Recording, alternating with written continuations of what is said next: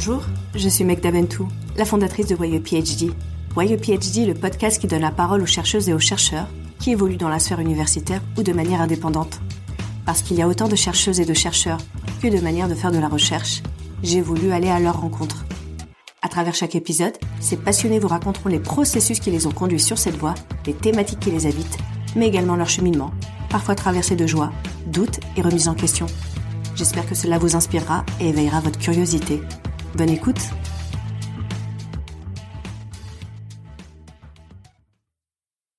Dans cet épisode, je reçois Chap Rieur.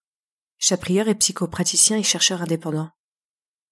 Après avoir soutenu une thèse en géographie intitulée « Penser les lieux queer, entre domination, violence et bienveillance, étude à la lumière des milieux parisiens et montréalais », il décide de se reconvertir. Il nous parle en toute transparence des violences auxquelles il a été confronté pendant son parcours universitaire et quel rôle cela a joué dans sa reconversion. Je vous laisse découvrir notre échange. Bonjour Chap Rieur, je te remercie d'avoir accepté euh, de me recevoir euh, pour ce nouvel épisode de Why a PhD. Euh, tu es chercheur et psychopraticien et je voulais te demander euh, qu'est-ce qui t'a amené dans un premier temps à faire de la recherche ? Alors... Euh, la recherche, j'y ai pas pensé tout de suite dans mon parcours. À la base, je voulais être prof d'histoire géo quand j'étais jeune. Euh, jusqu'à, je pense, euh, ma licence et même mon entrée en master, c'était encore mon, mon projet. Euh, je pense que je voulais faire un K P S euh, pour pour devenir prof. Et puis en fait, en M deux, j'étais euh, dans un master qui s'appelait euh, Culture, Politique, Patrimoine.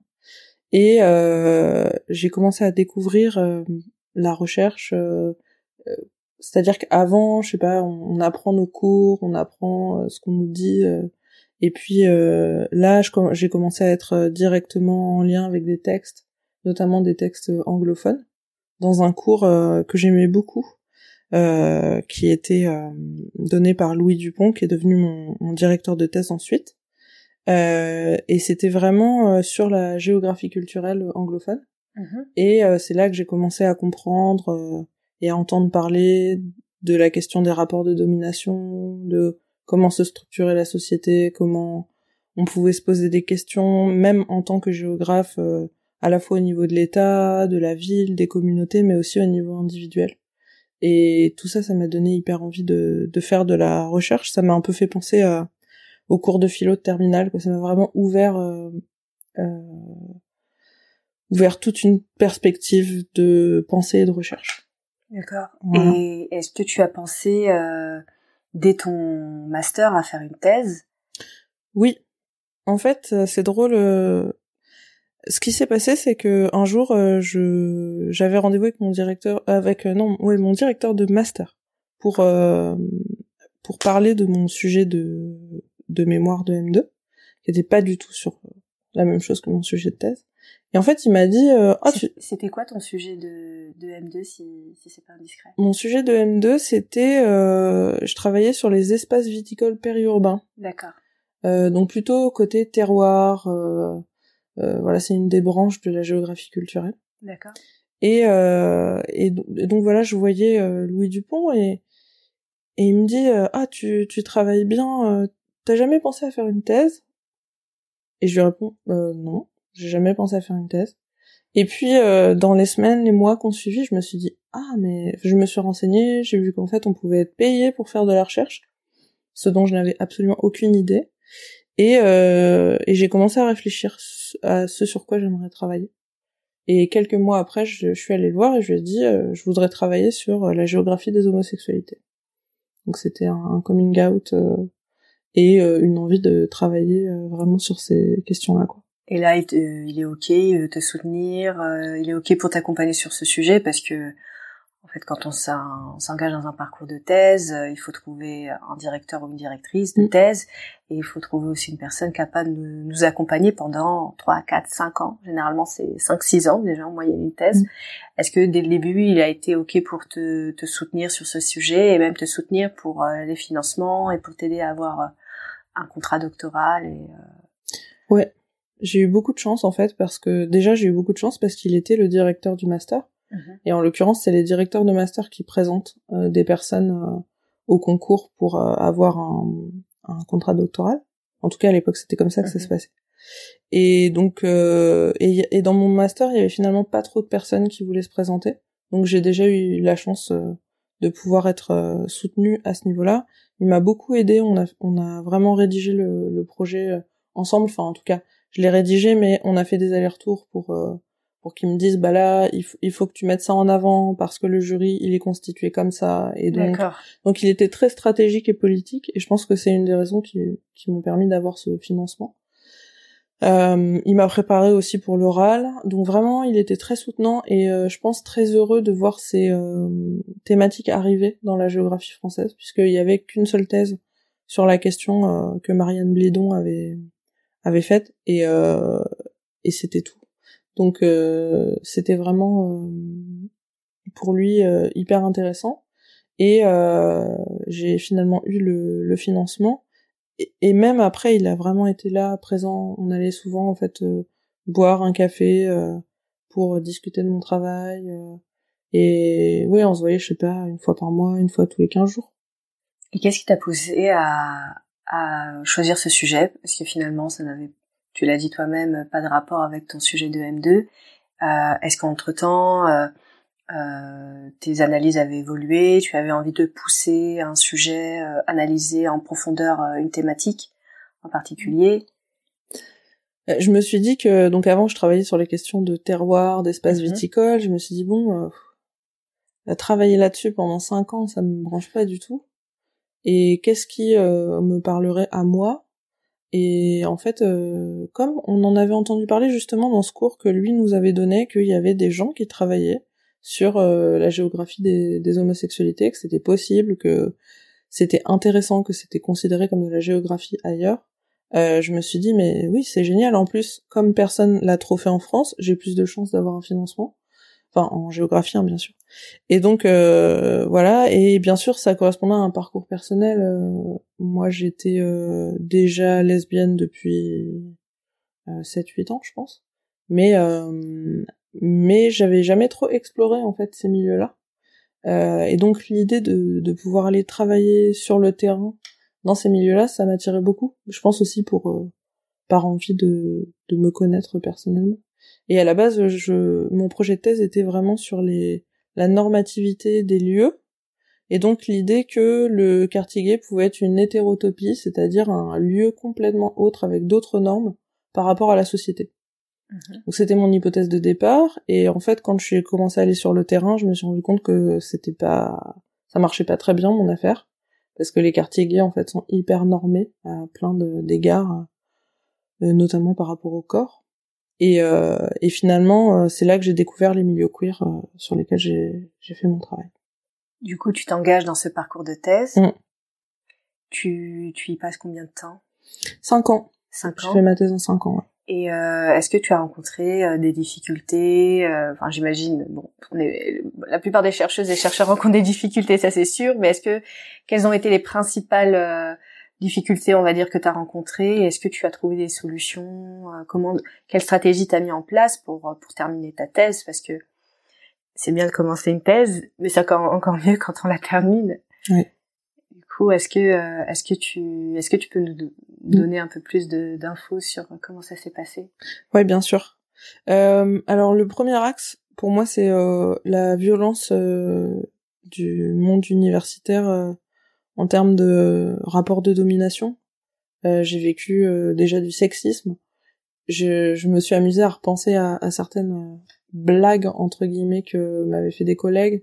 Je peux t'en citer une ou deux pour te, mmh. que tu te rendes compte un peu du niveau, mais j'étais en tout début de thèse, euh, on m'avait invité à un pot de soutenance pour voir comment ça se passait, et un prof euh, que j'avais eu d'ailleurs en cours, euh, me tend une demi-coupe de champagne en me disant euh, « bah t'es une femme, donc euh, une femme c'est la moitié d'un homme, donc euh, je te donne ah une oui. demi-coupe de D'accord. champagne ». Ok, c'était de ce niveau-là. Ça pouvait être de ce niveau-là. Ensuite, j'ai vécu pas mal de lesbophobie, transphobie, jusqu'à un, un autre collègue, en fait, euh, refusait de me saluer en, en salle des profs. Ah oui. Donc j'arrivais, j'étais avec une collègue à qui il disait bonjour, et il parlait euh, de manière très gentille, et en fait, moi, je j'existais pas. Et euh, et je suis, c'est, c'est pas de la paranoïa, c'est-à-dire que ma collègue le voyait et était extrêmement choquée aussi par, oui, par ce type de comportement. Je te confirme, tu es bien visible, je te vois. Ouais. Donc euh, c'était euh, c'était ce genre de comportement ouais. euh, pendant tout ton parcours de thèse. Alors ça c'était donc personnellement ce que moi j'ai vécu, et après ça c'était vraiment pris dans une ambiance, un environnement classiste et raciste en plus. J'ai vraiment entendu des choses. Euh, euh, encore là je peux citer un exemple, c'est euh, une personne, une prof qui est ensuite devenue directrice de département, où je l'entends dire euh, mais euh, euh, moi j'ai pas trop confiance en cet élève. Euh, Euh, elle me fait un peu peur. Euh, je dis ah bon, elle te fait peur, c'est, c'est quoi le problème? Elle dit bah je sais pas, elle porte le foulard. Euh, moi je pense qu'elle est, euh, elle est un peu extrémiste. On sait pas trop avec ces gens-là. Et je lui dis mais mais de quoi tu parles en fait? Enfin qu'est-ce que c'est que ce délire en fait vraiment? Et et voilà, il y avait tout ça et le classisme. Bon, pff, je sais même pas. Enfin c'était tout le temps. Ça c'était. Euh... tout le temps, euh, je sais pas, les, les, les étudiants avaient jamais d'assez bonnes références, euh, on les prenait toujours pour des personnes, euh, un peu pour des enfants, quoi, alors que finalement, ouais. on, à la fac, on, on est face à des jeunes adultes. Bien sûr. Parfois, euh, pour certains profs, j'avais l'impression qu'on était face à des collégiens, donc euh, ouais, c'était, tout ça, c'était très choquant et très violent, en fait. Donc ça, c'était vraiment tout le contexte euh, général. Euh, moi, j'étais à, à Paris quatre, Paris Sorbonne. D'accord, ouais. Qui est une fac bon connue pour être assez, on va dire, conservatrice. Euh, on pourrait utiliser d'autres mots encore, mais... Oui, donc un environnement euh, assez violent et infantilisant. Ouais. Donc ça, c'était pour l'environnement, mmh. euh, l'université. En, euh, ouais. Et, et toi, à titre personnel, dans ton, dans tes travaux. Ouais. Bah, j'y, ouais, j'y viens. Est-ce que t'as été euh, confrontée à certaines... Mmh. problématique. Ouais, bah déjà moi la base c'était euh, ce que tu fais c'est pas de la géographie. Ah oui. Donc c'était très cash, euh, alors pas bien sûr pas tous les collègues mais une très grande partie de mes collègues qui faisaient de la géographie physique, euh, qui faisaient de la géographie euh, quantitative, euh, c'était euh, voilà, c'est en fait euh, j'étais pas pris au sérieux euh, comme euh, chercheur parce que euh, je travaillais sur des sujets minoritaires voire sulfureux.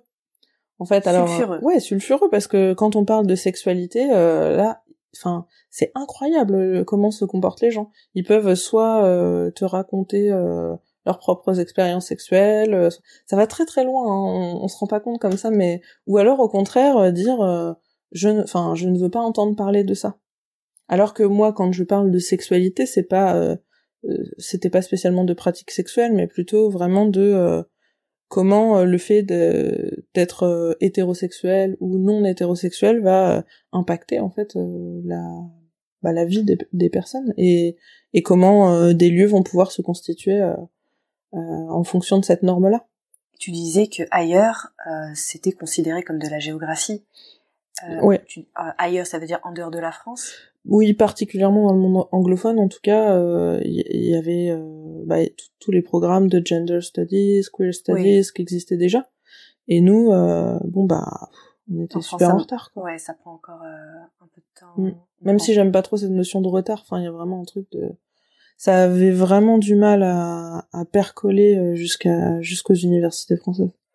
Et malgré euh, tout, ben, toutes ces difficultés, est-ce que tu arrives à avancer, toi, sur ton sujet à ce moment-là, à, à garder un rythme, à te dire, bon, bah, ok, euh, il faut qu'à tel moment, je puisse euh, rendre tels travaux, et cetera. Mais si je peux juste rajouter, il y a un oui, dernier truc, c'est que en plus de tout ça, il y avait toutes les questions politiques liées à l'université.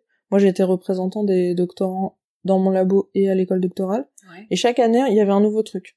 Il y avait euh, notre euh, labo risque d'être euh, déclassé, euh, de ne plus être un, une U M R, donc euh, de ne plus être reconnu par le C N R S. On risque de perdre des financements, donc il faut se battre. Euh, on veut nous enlever de l'école doctorale de géographie de Paris, donc il faut se battre. Donc en tant que docteur, doctorant, on devait non seulement travailler à notre thèse, mais en plus se battre pour essayer de, de garder le peu de... Euh, de prestige, ouais, ou même d'argent parce que mmh. le, le le C N R S en fait finance les, les certains laboratoires et c'est ça qui permet aux doctorants par exemple de partir sur le terrain. Mmh. Pour nous en géographie c'est assez important. Mmh. Et donc euh, voilà, c'est encore quelque chose qui nous qui nous euh, empêchait euh, d'avancer quoi. Parce qu'en plus de votre travail de de doctorant, on mmh. vous ajoutait aussi un travail euh, en tant que de chercheur. Mmh. Euh, à l'université pour militer, euh, enfin pour militer, mais pour défendre la cause du département. Oui, et les ça. pressions qu'elle est avec, hein, parce que avec ma collègue euh, et amie de l'époque, on s'est retrouvés dans le bureau euh, du, du président de la Sorbonne euh, en... parce qu'on avait fait circuler une pétition. Et qu'on nous disait qu'on n'était quand même pas des très bons... Euh... Une pétition à quel sujet ? euh, C'était pour qu'on reste dans la, l'école doctorale de géographie de Paris. D'accord. Parce qu'ils voulaient nous mettre dans une école doctorale euh, interne à Paris quatre. Et nous, on tenait à rester en lien avec euh, Paris un et Paris sept. D'accord. Et puis c'était une, une école doctorale, on va dire... Euh, euh, euh, enfin, qui, qui était présente depuis des années, quoi. Mm-hmm. Et, et voilà, et on nous a, on nous mettait la pression, quoi. On, on nous a invités dans le grand, enfin l'espèce de d'énorme bureau du, du président de la Sorbonne pour nous demander de nous taire, en fait, ce qu'on a décidé de pas faire. Mais... Et tu gardes quel souvenir de, de cette période-là, de, de, de ces cinq années euh, en thèse ? Des très bons et des moins bons. Mmh. Euh... Les très bons, c'était bah justement, euh, moi j'ai, tu me demandais les solutions que que j'avais euh, trouvées. Une des solutions, c'était d'être vraiment très proche de ma collègue euh, qui avait eu l'autre contrat doctoral. Donc on était très soudés, on allait travailler ensemble au laboratoire euh, quasiment tous les jours. On faisait nos, nos journées de travail euh, et euh, on a développé une amitié euh, très chouette et tout. Donc ça, c'était un, une première chose qui m'a permis de m'ancrer vraiment dans dans ce cet environnement-là. Euh, moi, bien sûr, il y avait le terrain. C'était le terrain, c'était notamment de bah de faire beaucoup de soirées queer, euh, de et de et d'aller en fait dans tous tous ces lieux euh, sur lesquels je travaillais pour assister aux événements. Donc c'était assez passionnant et j'y ai rencontré aussi euh, beaucoup de, de personnes que je côtoie encore aujourd'hui, qui sont des amis ou en tout cas des mmh. connaissances. Ça m'a permis vraiment de de m'immerger dans ce milieu-là. Après, euh, bon, j'ai aussi fait une dépression euh, au cours de ma thèse, et donc une des autres solutions que j'ai trouvées, ça a été de de commencer une thérapie. Ouais. Ça m'a vraiment aidée dans mon parcours doctoral, en fait. Oui, on parle très peu de santé mentale euh, quand on, on s'engage dans un parcours euh, de thèse, alors que c'est primordial. On, c'est euh, en soi le, la thèse est un parcours assez éprouvant. Mm.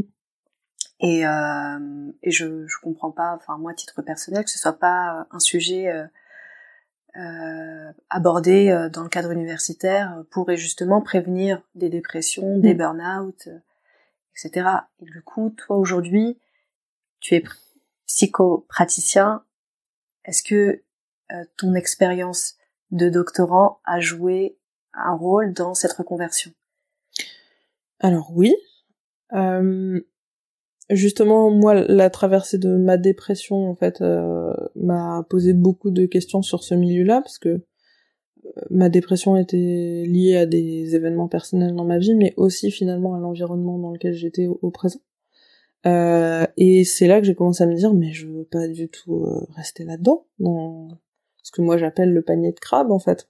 Mm-hmm. Euh, et du coup, euh, je me suis dit, mais qu'est-ce que je veux faire ? Et en fait, euh, dans... justement dans mon, sur mon terrain de thèse, j'ai rencontré beaucoup de personnes euh, euh, qui avaient vécu des violences, et j'ai, par des entretiens euh, et beaucoup de présence sur le terrain, j'ai fait beaucoup d'écoute aussi. Mmh. Et ça m'a beaucoup plu, et j'avais l'impression aussi de, de pouvoir rendre quelque chose à ce milieu-là, en écoutant et en, en étant présent pour les personnes. Et c'est aussi comme ça que je me suis, euh, j'ai décidé de me former à... Je crois que ça faisait à peu près un an que j'étais en thérapie, et j'ai décidé de commencer la formation en me disant, de toute façon, là, il me reste, euh, il me reste un an de thèse plus deux ans de chômage, et il faut que ensuite je puisse euh, être opérationnelle pour euh, pour travailler et pour gagner de l'argent. Donc euh, là, j'ai plus trop. Enfin, j'ai... c'était un choix à la fois euh, matériel et en même temps euh, d'aller vraiment vers quelque chose euh, qui me semblait faire plus de sens finalement. Que la recherche. Quand tu prends euh, cette décision, tu es encore en thèse. Ouais. Tu n'as pas soutenu encore. Mm. Tu soutiens en quelle année ?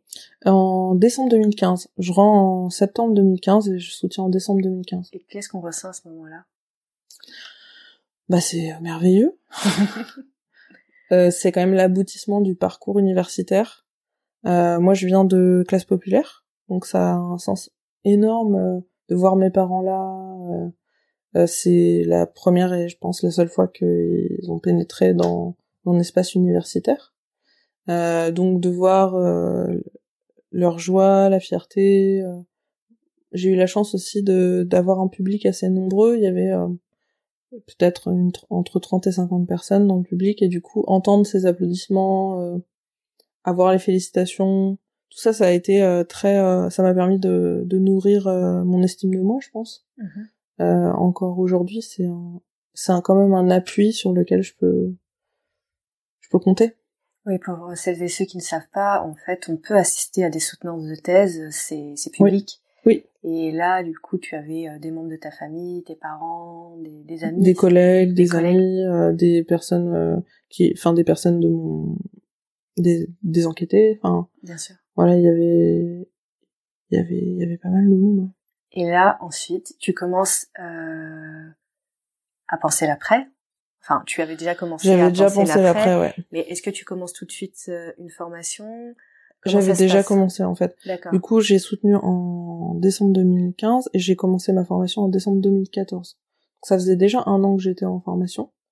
Et euh, pour commencer à faire le travail que je fais, il fallait deux ans de formation. Donc, j'ai une année un peu de battement. Euh, où j'ai la chance de bénéficier du chômage, parce que moi j'ai quand même vraiment, je tiens à le dire, un parcours privilégié, parce que j'ai eu un contrat doctoral. Euh, pour plein de personnes, ces parcours sont beaucoup plus précaires quand il faut travailler à côté. Quand moi j'ai eu la chance au moins de, voilà, de pouvoir travailler, cotiser pendant ces cinq années-là. Alors je l'ai, je l'ai pensé à deux niveaux. D'abord je me suis dit, euh, c'est super dur la thèse quand même, ce serait bien qu'il y ait des gens qui soient là pour aider euh, les doctorants, et je me suis dit, bah, moi je viens de passer par là, ça peut, je peux peut-être proposer un accompagnement académique. Euh, et donc ça correspondait bien au, au cadre de développement personnel que, par lequel j'étais obligée de passer avant de devenir thérapeute. Et du coup, euh, bah, j'ai, j'ai proposé ça, des, des accompagnements avec des doctorants, ou alors avec des personnes euh, en poste, mais qui vivaient des violences, ou qui, euh, qui avaient du mal à s'intégrer justement dans ce milieu-là, pour aider, aider les gens à poser leurs limites, à dire non, parce que dans ce milieu-là, souvent, c'est très difficile. On nous demande beaucoup de travail gratuit. Donc, euh, donc voilà, de, de, d'aider aussi, parce que parfois les directeurs sont, euh, j'allais dire incompétents, mais en fait, les directeurs de thèse parfois sont juste complètement absents. Donc je propose aussi ça, de, de prendre cette place-là quand elle n'est pas occupée. Ce qui, euh, ce qui n'est pas normal en soi, non. Parce que quand on accepte d'encadrer un, un étudiant ou une étudiante, on s'engage à y consacrer du temps. Moi, typiquement, c'est le, c'est l'expérience que j'ai vécue. J'avais une directrice de thèse complètement absente. Et ça peut être euh, une source d'angoisse assez importante ensuite pour mmh. le, le doctorant ou la doctorante, parce qu'on a l'impression que ce qu'on produit euh, n'a pas de valeur, ou on a l'impression euh, d'être euh, complètement perdu, on ne sait pas où aller, on n'a pas de cadre. Donc toi, tu, as, tu proposes ce type d'accompagnement. Oui, bah, plutôt pour des gens en sciences sociales, hein, parce qu'il faut que ce soit relativement proche de ce que moi j'ai fait, mais en gros, géo, sociaux, euh, euh, anthropo, euh, voilà, enfin ça, ça, ça passe quoi, toutes ces... Et puis de toute façon, l'idée est un peu toujours la même, c'est euh, quel est ton fil directeur, euh, ensuite... Euh, Euh, comment tu travailles ta problématique, comment tu avances, euh, voilà, donc c'est, c'est plutôt de mettre des jalons, et puis euh, de poser un calendrier ensemble, qu'on revoit très régulièrement, mais pour euh, pour donner du concret aux personnes, parce que dans une thèse, on peut très rapidement euh, se perdre, en fait. Euh, on peut passer cinq années à lire sans rien écrire, euh, ouais. À un moment, il faut que quelqu'un dise « Stop, là t'as assez lu maintenant, tu vas commencer à écrire, et puis et puis tu feras des allers-retours entre la, la lecture et l'écriture. Euh. » Voilà, des choses, c'est entre guillemets tout bête, mais en même temps, euh, bah, ça manque quand c'est pas là, quoi. Ouais, et puis c'est absolument nécessaire si on mmh. veut avancer sur son sujet. Donc tu proposes un accompagnement euh, académique, entre guillemets, ouais. Et est-ce que tu proposes aussi des accompagnements pour euh, euh, aider des personnes à vivre euh, cette période euh, de manière plus sereine ? On a parlé tout à l'heure de la santé mentale euh, des chercheuses et des chercheurs. Est-ce que tu es confrontée à des problématiques auxquelles toi aussi tu avais été euh, confrontée quand tu étais ouais. doctorant ?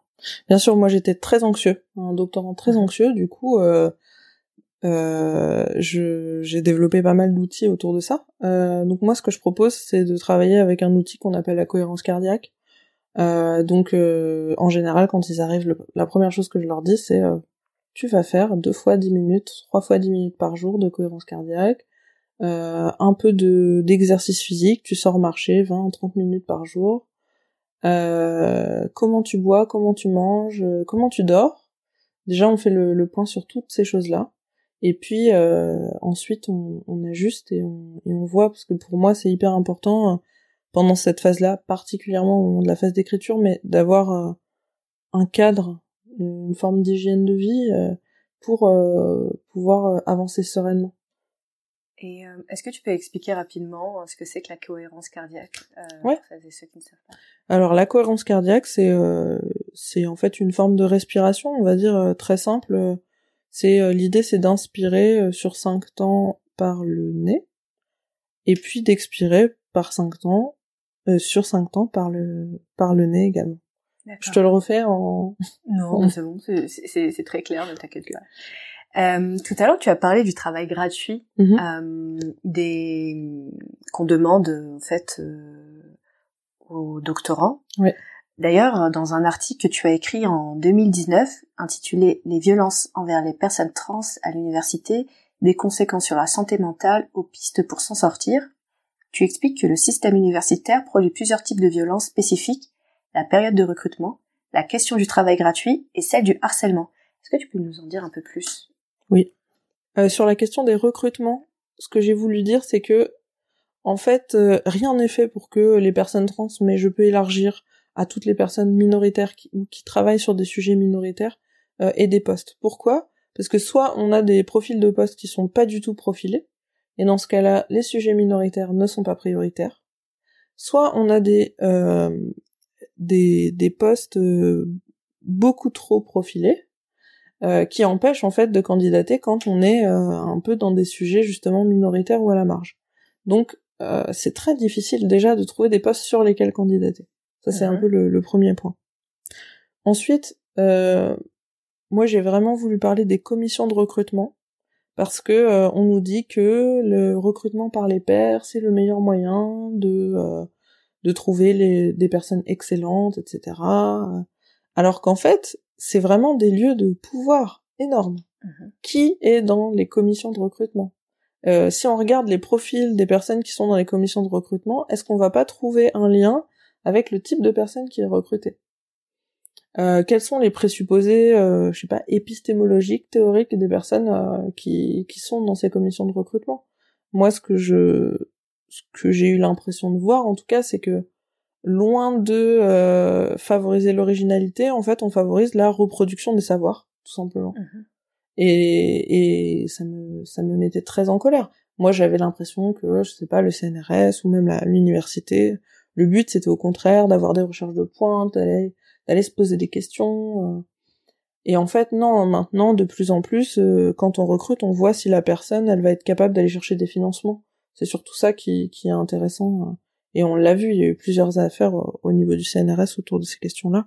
Alors, la question du travail gratuit, j'ai parlé vraiment d'une norme universitaire du travail gratuit. Pourquoi ? Parce que quand on est doctorant, Euh, financés, mais euh, les personnes pas financées de la même manière, on dit « Oui, pour ton C V, ce serait bien que tu organises une journée d'études, ce serait bien que tu sois représentant des doctorants, il faut que tu aies écrit euh, deux articles euh, dans des revues à comité de lecture, il faut que... » nanana.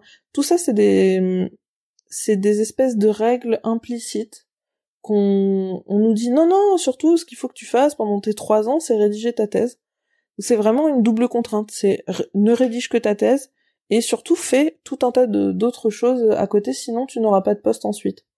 Et c'est complètement euh, confusant comme, euh, comme discours. Du coup, qu'est-ce qu'on fait la plupart du temps ? Surtout les premières années, on fait tout sauf notre thèse, et puis euh, en deuxième, troisième année, on commence à se dire, mais comment je vais faire là ? Il faut que je rende quelque chose, en voilà. fait. Et euh, bah, c'est aussi pour ça, je pense que les thèses, elles durent cinq ans, c'est qu'en fait, on passe pas cinq ans à travailler vraiment sur notre sujet. On va dans des colloques internationaux qui servent à pas grand-chose, enfin, euh, voilà. Et concernant le harcèlement psychologique ?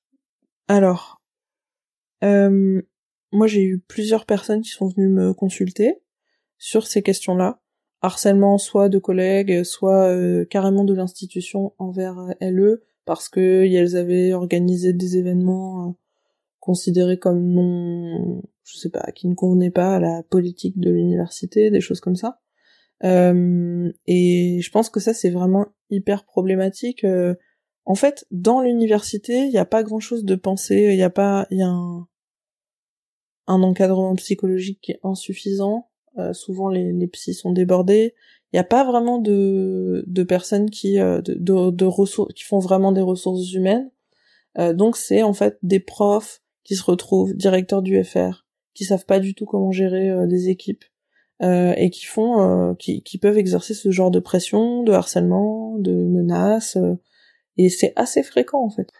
Les questions de légitimité reviennent souvent dans la recherche. Euh, on se demande tout le temps quid de ma légitimité pour parler de tel ou tel sujet. En tant que psychopraticien, tu accompagnes aujourd'hui des chercheuses et des chercheurs.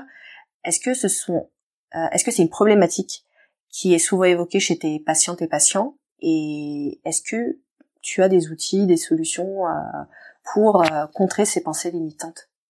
Oui, alors c'est quasiment toujours évoqué. Euh, alors, il se trouve que, j'ai presque envie de dire étrangement, euh, c'est ironique, je reçois mmh. beaucoup de doctorants, doctorantes qui sont minoritaires sur un des axes d'oppression, mmh. ou plusieurs. Euh, donc moi, je commence déjà par euh, leur faire expliciter où elles en sont. C'est-à-dire euh, comment elles sont arrivées là, euh, souvent donc ça a été des, des bons, des bonnes élèves euh, qui ont pas mal travaillé. Je leur fais répéter leur accomplissement parce qu'en fait un des problèmes avec la légitimité c'est que les personnes oublient souvent euh, ce qu'elles ont fait pour en arriver là. Euh, et donc euh, je commence déjà par stimuler de la fierté par rapport à ce parcours ou à minima la reconnaissance qu'il fallait vraiment du courage pour passer par là, pour pour arriver jusqu'ici quoi. D'accord. Et pour s'y lancer. Et ensuite, euh, pour moi, euh, l'idée pour sortir de, de ces pensées euh, limitantes, ces croyances limitantes, c'est euh, de changer de position perceptuelle. Qu'est-ce que ça veut dire? Je donne un exemple. Je leur dis, ok, imagine, euh, une amie te raconte ce parcours que tu viens de me décrire, et te dit, euh, pff, je me sens nulle, je suis pas légitime. Qu'est-ce que toi, tu vas lui répondre, en fait? Euh, et ça permet souvent de prendre conscience que on est beaucoup plus dur avec soi-même qu'avec euh, les autres, et justement de commencer à apprendre à euh, se soutenir soi plutôt que de se donner des des coups de bâton ou voilà. Et c'est vraiment ce que je propose dans un premier temps, c'est apprendre à être plus bienveillant envers soi-même. Ça fait un peu cliché dit comme ça, mais vraiment pour moi c'est au fondement. Ensuite, euh, je peux travailler avec des techniques de visualisation créatrice, c'est-à-dire comment ce sera quand t'auras fini, comment tu verras les choses, comment tu te sentiras, et qu'est-ce que tu te diras de toi, justement, pour changer euh, les croyances, euh, ces croyances limitantes. Et tout ça, l'idée, c'est vraiment de stimuler du mouvement, de montrer que oui, ça peut bouger, que ça peut avancer, qu'on n'est pas forcément coincé, parce que souvent, quand les gens viennent me voir, ils se sentent vraiment coincés, en fait. C'est cette thèse, je, je finirai jamais, je vais jamais y arriver, en fait. On n'en voit pas le bout. Voilà. Et bon, ça c'est vraiment une partie du travail. Euh, parfois, il y a aussi un travail plus profond à, à faire en thérapie. Notamment, il peut y avoir la peur de trahir les parents, de les perdre en changeant de classe sociale. Toutes ces choses-là qui sont plus profondes. Euh, et en même temps, voilà, pour tous les transfuges de classe, euh, enfin, peut-être pas tous, mais pour une grande partie des transfuges de classe, c'est, c'est des questions vraiment importantes. Euh, aujourd'hui, comment t'arrives à concilier tes deux casquettes, chercheur et psychopraticien? Alors, euh, j'y arrive pas très bien. Mon travail de psy me prend euh, beaucoup de temps puisque j'ai les consultations sur euh, trois jours, j'ai les supervisions, c'est-à-dire euh, aller parler de de mes problèmes de psy avec euh, des psys plus âgés pour euh, pour qu'ils m'aident, continuer ma thérapie personnelle, mm-hmm. euh, finir des formations, tout ça, ça prend beaucoup de temps. Euh, donc j'ai essayé de de trouver certains certains Enfin, je sais pas, de trouver du temps autrement. Donc, ce que j'essaie de faire, c'est déjà de me laisser penser à ce que j'aimerais écrire. Euh, souvent, il y a des choses qui tournent dans ma tête pendant un certain temps. Et puis, euh, quand je sens que c'est prêt, je me laisse euh, quelques jours déjà pour écrire un premier jet. Et puis, euh, revenir régulièrement euh, sur mon texte. En, en général, j'ai pas besoin de beaucoup de temps pour écrire. mais j'ai besoin que ça mûrisse vraiment avant. Euh, bien sûr, je fais que des formats courts parce que pour l'instant, je peux pas, je peux pas vraiment avoir suffisamment de temps pour pour écrire un, un bouquin, par exemple. Euh, Donc c'est des articles. Ouais, c'est plutôt des articles. Et après, depuis juin, j'ai, j'ai essayé de réduire mon temps de travail à trois jours ou trois jours et demi pour me laisser justement du temps pour écrire, mais je verrai euh, ce que ça donne. D'autres choses, parfois je me lève plus tôt pour travailler avant mes consultations, mais bon, pour l'instant c'est vraiment assez frustrant. J'ai bien sûr beaucoup moins de temps pour lire, et en même temps c'est intéressant parce que je me suis petit à petit détachée de la théorie pour être de plus en plus dans de plus en plus pragmatique, peut-être par la force des choses, je sais pas, puisque j'ai plus vraiment de temps pour penser de manière théorique. Et quels sont tes prochains projets ? Alors, cette année, je dois écrire mon mémoire de jury pour obtenir le certificat européen de psychothérapie, donc pour vraiment finir mon parcours. Uh-huh. Ça va déjà pas mal m'occuper, je pense. Et dans les années à venir, je voudrais écrire un livre sur euh, la pratique clinique avec des personnes queer et trans, uh-huh. qui me permettrait euh, à la fois de relier mon travail de thèse et... Euh, où je suis, bon, je suis spécialiste de ces questions-là, de, des questions queer, euh, et euh, ma pratique clinique. Donc ça, ça sera un... J'aimerais bien écrire un livre, en fait, là-dessus. On verra, je sais pas, le temps que j'aurai pour le faire et tout, mais c'est vraiment mon projet à plus long terme. Et j'aimerais aussi, en fait, euh, parallèlement à ça, faire des formations pour les soignants, justement à l'accueil des personnes queer et trans, pour bien traiter euh, et favoriser ouais, vraiment la... la bienveillance et la bientraitance auprès de ces personnes. Bah, on a hâte de lire euh, ce livre. Euh, quand il sera publié, n'hésite pas à nous, à nous tenir au courant. Je tiens à te remercier d'avoir accepté de me recevoir pour ce, cet épisode et je te dis à bientôt. Merci beaucoup, à bientôt. Merci Chap Rieur d'avoir accepté de me recevoir. Vous pouvez retrouver toutes les informations concernant son accompagnement sur son site internet chaprieur. C H A P R I E U R, accompagnement point F R, ainsi que sur sa page Facebook, Chap Rieur, psychothérapie et accompagnement académique. Vous pouvez suivre l'actualité de Why a PhD sur son tout nouveau site internet, why a p h d point com, ainsi que sur les réseaux sociaux. Vous pouvez également soutenir le podcast en ajoutant cinq étoiles sur les plateformes de streaming. À très bientôt.